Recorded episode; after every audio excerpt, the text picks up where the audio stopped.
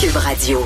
On va les relâcher nos bonnes manières. J'oublie tout euh, le temps que je peux faire ça, relâcher mes bonnes manières quand je ben, viens aux je effronter. trouve que tu l'oublies pas tant. hein. Mais c'est parce que quand tu viens pour la chronique culturelle, on s'entend, on n'a pas beaucoup l'occasion de faire l'opinion. C'est moi qui jette tout le temps des pavés dans la mare en étant le grinch Absolument. de ta chronique. Oui. Mais là, Élie Jeté, aujourd'hui, j'avais envie euh, que tu viennes avec moi parce que euh, a été porté à mon attention ce matin. Et là, attention, attention, attention, avertissement, OK?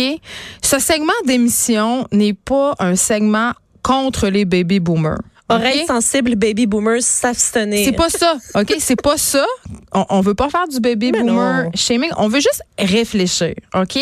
Euh, donc, si vous appartenez à cette génération, sachez hein, que on vous aime. On vous aime. Qui aime bien châtie bien. Ça, c'est vrai. Bon. Maintenant que c'est dit, là, on va parler contre les baby boomers. Oui. Non, c'est OK, bon. Je parle de cette lettre, évidemment, de Jean-Claude Bernatchez qui est paru dans Le Devoir. Jean-Claude Bernatchez qui est professeur titulaire en relations de travail à l'Université du Québec à Trois-Rivières. Donc, le monsieur sait de quoi il parle. Cette lettre s'intitule Les jeunes doivent se réapproprier le marché du travail. Et je dois t'avouer, Élie Jeté, que quand euh, j'ai vu le titre, j'étais comme, ben oui, c'est vrai. C'est vrai. vrai qu'on doit se le le réapproprier. titre, il y a deux affaires en fait. C'est ça. Bon. Il y a deux affaires avec lesquelles je suis absolument d'accord euh, en, en tout point dans ce texte. Et la première, c'est le titre. le Ouais. titre, ça va. Mais moi, il y a une affaire, puis c'est pas mal le titre. si on me dit, si on me dit, tu, tu fais partie des jeunes, tu fais partie de ces jeunes qui ont un marché du travail un petit peu euh, anachronique, si on veut, là, il y a des affaires qui fonctionnent pas pour nous. mais c'est ça. On va y revenir parce que là, on va, se- on va se faire une petite mise en contexte. Là. Euh, Monsieur Bernatchez, évidemment, commence sa lettre en disant, bon, évidemment, là, tout le monde sait ça, on est dans une pyramide décroissante. C'est-à-dire, sur le plan démographique, euh, les baby boomers qui étaient très nombreux s'en vont tranquillement ou sont déjà à la retraite. Il y a eu, évidemment, l'affaissement du taux de natalité au tournant des années 90. Euh, donc, on est beaucoup moins. Et là, évidemment, euh, on manque de travailleurs. Exact. On est en nombre insuffisant et on est en nombre insuffisant non seulement pour occuper des postes, mais aussi pour payer les retraites de ces gens-là. Tu sais, comme ça va pas, ça additionne Exactement. pas, comme on dit en Oui. bon français. Donc le, le professeur jusque-là. nous fait euh, nous fait donc des recommandations à nous les jeunes pour Oui. euh, se réapproprier ce milieu de travail qui est le nôtre maintenant. Mais, mais c'est correct parce que c'est vrai Oui, qu'il y a une pénurie de main-d'œuvre. Tu sais, les infirmières, les préposés aux bénéficiaires, les enseignants. Tu sais, on en parle souvent. Il y a des élèves qui ont commencé l'année pas de prof, il n'y avait pas de directeur dans les écoles. Je veux dire, et, et là, le problème, et, et là, ça, je suis d'accord. Le problème, euh, c'est que remplacer cette main-d'œuvre-là, elle est difficile. Tu sais, Oui. euh, parce que bon, à cause du nom, mais là, je décroche un peu. C'est ça là, c'est où tu décroches? Ben, c'est qu'on dit qu'on doit. euh, on parle des métiers justement plus manuels, souvent là, les métiers à vocation particulière, comme justement les infirmières, les préposés aux bénéficiaires. Et là, on dit on doit redonner aux jeunes l'envie euh, de les exercer ces métiers-là. Et là, là où moi je trouve que le bas blesse, c'est on parle de métiers évidemment où les conditions sont vraiment très moyennes, ok? Et là, on se sert de cette fameuse expression la vocation. Oui, puis on s'entend que là il, nous, il, il se révolte dans sa lettre à, à un certain moment en Il dit disant qu'on se valorise plus on- par notre travail. On se valorise plus puis il dit on a des groupes d'élèves sans enseignants. Puis là ça ça puis on- J'aimerais souligner au passage que les enseignants, c'est majoritairement des enseignantes. Hein? Fait que, tu sais, on demande souvent aussi à la, à- aux femmes d'avoir des, des, des jobs de vocation. Mais c'est ça, la fameuse vocation accepte d'être exploitée et sous-payée et les jeter on en échange d'un salaire de marde. extrêmement moins payées que les hommes. Là, on n'est Ben, pas voyons dans- donc. on n'est pas encore à parité en termes de Je salaire pense pas que c'est vrai ça. au Québec et partout ailleurs dans le monde. Mais est-ce que Mais c'est pas ça le euh, oui, il y a ça? il y a ça. Mais il y a la vocation, je comprends, euh, je comprends pas en fait pourquoi on remet entre les mains de euh, la Les passion, tu sais, les jeunes qui ont une passion et qui devraient exercer leur passion la fin de semaine et la semaine travailler de 9 à 5 dans des bureaux euh, dans des bureaux gris qui les, les rendent tristes. Parce que ce qu'on nous reproche, c'est de vouloir être heureux au travail 100% du temps. Et ça, je crois quand même que c'est un reproche euh, que je peux comprendre parce que travailler, puis ça, peu importe le travail que tu fais. Moi, en ce moment, je fais en tout cas, ce que, ce, je considère être un métier de rêve, OK? Je veux dire, il y a plein de gens qui rêveraient de ça. Il y a des gens qui veulent ça. Moi, j'ai voulu ça, je le fais. Je suis excessivement privilégiée. Mais est-ce que je suis tout le temps contente? Est-ce que ma job, à 100% du temps, euh, me satisfait, m'entertain, me passionne? La réponse, c'est non, et c'est normal. Donc, on peut pas tout le temps être entertainé. Et M. Bernatchez, c'est drôle, il explique ça par la culture de la garderie. Et c'est là où je trouve ça un peu réducteur de dire, parce qu'on a été sociabilisé à la garderie. plaisir, axé là. sur les loisirs. Oui, c'est qu'on a eu un, un- une, formation axée sur les loisirs. Mais je veux qu'on revienne à cette fameuse passion euh, dont il parle et surtout euh, la pièce angulaire, en tout cas le- l'angle de sa lettre, son point focal, c'est de dire que nous, les jeunes, on se valorise moins par le travail. Et là, moi, je suis pas d'accord. Qu'on a fait plus de place à la famille et aux loisirs. C'est pas vrai. C'est pas vrai. On travaille tous comme des mons. On peut pas dire, mon gars. Euh, non, mais dire. comme des fous, hein. Donc, On on peut tra- pas dire non plus. je vais bien dire ce que On je veux, travaille là. tous On- énormément. On est effrontés ou on l'est pas, Geneviève? Mais, ouais, mais j'ai Voilà. J'ai peur depuis que Justin s'est déguisé, on peut plus rien faire. Je comprends, mais euh, là où je voulais en venir, c'est que euh, là, il dit euh, que sur le plan individuel, les jeunes travailleurs sont des citoyens d'une grande force morale Oui. et d'une curiosité intellectuelle sans faille. Dé- Déjà là, la phrase est un peu paternaliste. là. Ah, Mais- ben, ah. Oui, puis là après ça, c'est comme s'il disait mes bons enfants, vous êtes brillants et résilients, mais vous n'avez pas euh, vous êtes des égoïstes. mais on est vous encore pensez juste à votre nombril, puis vous Ouais. allez pas travailler comme nous on le faisait. Et il souligne que dans son temps, là, euh, on, Mm. on avait souvent deux trois jobs, puis on allait euh, chercher un degré universitaire supplémentaire pour euh, avoir euh, des meilleures payes, puis avoir des jobs, des, des side jobs, puis des affaires sur le côté.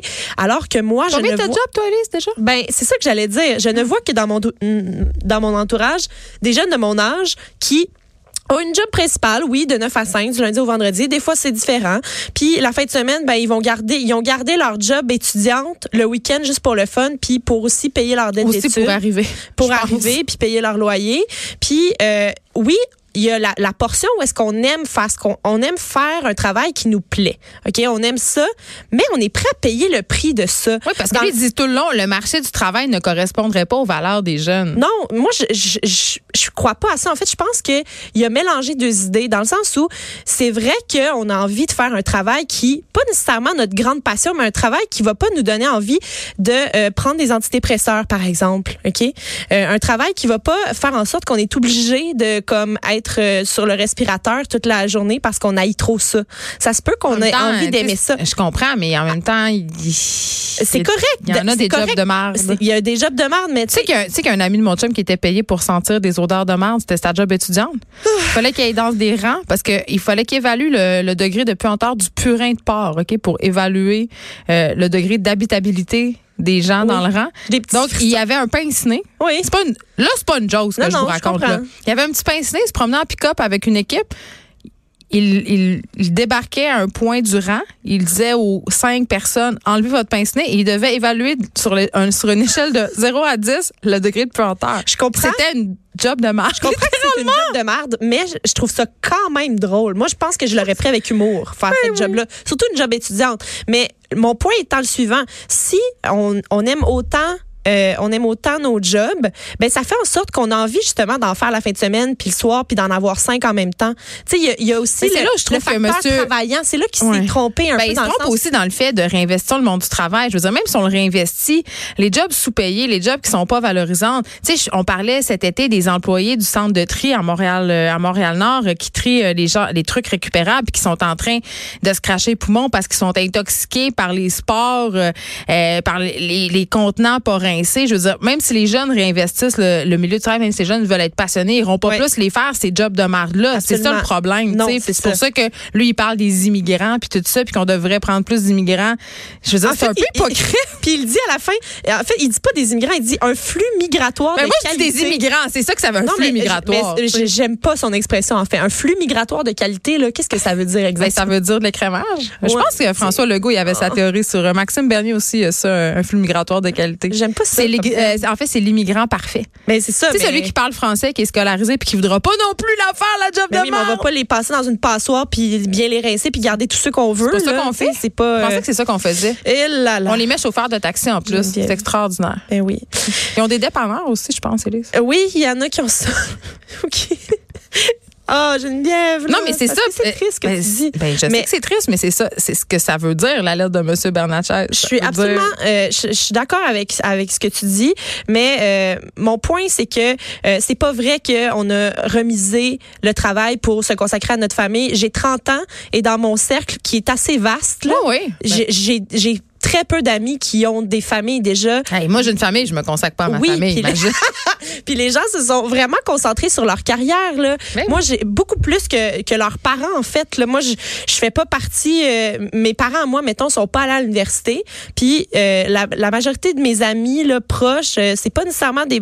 Ils viennent pas, sont pas issus de familles où est-ce que euh, ils, ils avaient des parents euh, euh, avec des, des longs, de longues études derrière la cravate. Puis euh, ils ont quand même investi les universités puis essayé de, de développer leur carrière pendant de longues années. Oui, parce que c'est ce qui est valorisé encore. C'est pour ça que je comprends valorisé, pas. c'est ça. Moi, je le sens, je la sens cette valorisation-là. Fait que c'est pour ça que son texte m'a comme un peu choqué dans le sens où je, je reconnais pas ma génération dans ce qu'il Ben, raconte. c'est souvent le cas quand des vieux hommes blancs écrivent sur notre génération. Mm. Mais écoute, ce que je te dirais, j'ai une question, OK? Euh, puis je pense qu'elle est légitime, cette question-là. Puis la question de M. Bernachès, là, je niaise, puis je le taquine sur les hommes blancs parce que, bon, c'est ce qu'on fait, nous, les féministes enragés. Hein? Euh, mais il pose quand même une question intéressante. C'est vrai qu'il il y a un problème en ce moment avec les jeunes, le monde du travail. Et je me dis, bon, OK, c'est bien beau. On veut que les jeunes se réapproprient le monde du travail. Mais moi, je te pose la question, je nous la pose. Est-ce que les patrons, est-ce que les, les entreprises sont prêts, sont véritablement prêts à ça? Je le sais pas. C'est une bonne question. Je pense que non. Parce que la majorité de nos patrons, euh, ça reste. euh, Hum, mais là, on va faire attention. Mais non, mais je, Attends, il y a une trappe en dessous de ma chaise. Non, non, mais je dis nos, je dis pas les nôtres. Ah, OK. les patrons avec nos- un grand P. Les patrons avec un grand P de notre génération. Ouais. Euh, ils ont l'âge des baby boomers ou Mais un de peu plus en jeunes, moins, un peu ouais. plus jeunes, j'allais j'allais dire. Euh, et ce tu sais, on, on dit dans le texte là, ah, euh, ils veulent plein de vacances les jeunes, ils veulent, euh, ils veulent, ils, ils veulent se réapproprier leur grand congé Personne ne prend de vacances. et tout ça. Moi, je première- Puis honnêtement, les gens qui ont beaucoup de vacances puis qui les C'est les boss. c'est les boss, tu sais. Puis non, mais parce que ça fait des années qu'ils sont là puis ils ont accumulé toute cette notoriété qui leur permet de prendre des vacances Cette notoriété. au sein Non, des mais, mais c'est vrai par contre que Non. les jeunes ont plus de demandes qu'avant, c'est-à-dire que quand tu embauches quelqu'un, euh, je pense que la qualité de vie c'est une préoccupation euh, qui est maintenant légitime, c'est pas l'apanage d'une génération, c'est juste l'évolution du monde du travail, l'évolution des droits. Sais, on peut plus, guess what, on peut plus exploiter les gens comme avant, mais on les exploite encore beaucoup. Oui, mais c'est ça. Mais euh, de- d'avoir des bonnes conditions de travail puis d'avoir un bien-être au, bu- au bureau, c'est pas nécessairement trop demandé selon moi. Mais peut-être que ça va changer quand il va y avoir euh, des milléniaux qui vont devenir cadres. Il y en a, il y en a, quelques-uns. ouais. Genre, euh, Mhm. parce que moi, mettons, je suis en 82, j'ai 37. Ouais, Normalement, tu atteins un poste de cadre vers 30 entre 35 et 40. environ. Quand tu es en publicité, ouais. c'est en 26 ans, tu es, boss. 22, Mais dans les secteurs normaux de l'existence Oui. qui ne sont pas les médias de la publicité, euh, on peut s'attendre à ce qu'un cadre SAS entre 35 et 40, et 40 ans et plus. Certainement. Donc, peut-être ça va les- changer. justement, le- le- avoir des mentalités de patrons qui sont plus collées sur la réalité des jeunes qu'on veut. C'est drôle, c'est qui ça, les gens? C'est les jeunes. Je sais pas c'est qui. qu'on veut euh, mettre dans un moule justement peut-être que le moule va mieux correspondre aux jeunes si le moule est fait par un jeune lui-même voilà Ben, je trouve que ça termine bien euh, ce qu'on avait à dire sur cette fameuse lettre euh, qui est publiée dans le Devoir, cette lettre ouverte du professeur Jean-Claude Bernatchez. Et, et là, il y a quand même des points intéressants dans cette lettre-là. Là. Oui. On veut pas juste faire du Ben. Bernatchez bashing, là. mais quand même, ça soulève une espèce d'incompréhension. Euh, souvent, quand on essaie d'écrire sur les jeunes, ben peut-être parler-leur aux jeunes. Je te dis ça de même. suggestion comme ça On s'en va à la pause. Merci, Elise Jeté. On va te retrouver la semaine prochaine. Tu vas revenir à ton beat euh, normal de la culture. oui Merci.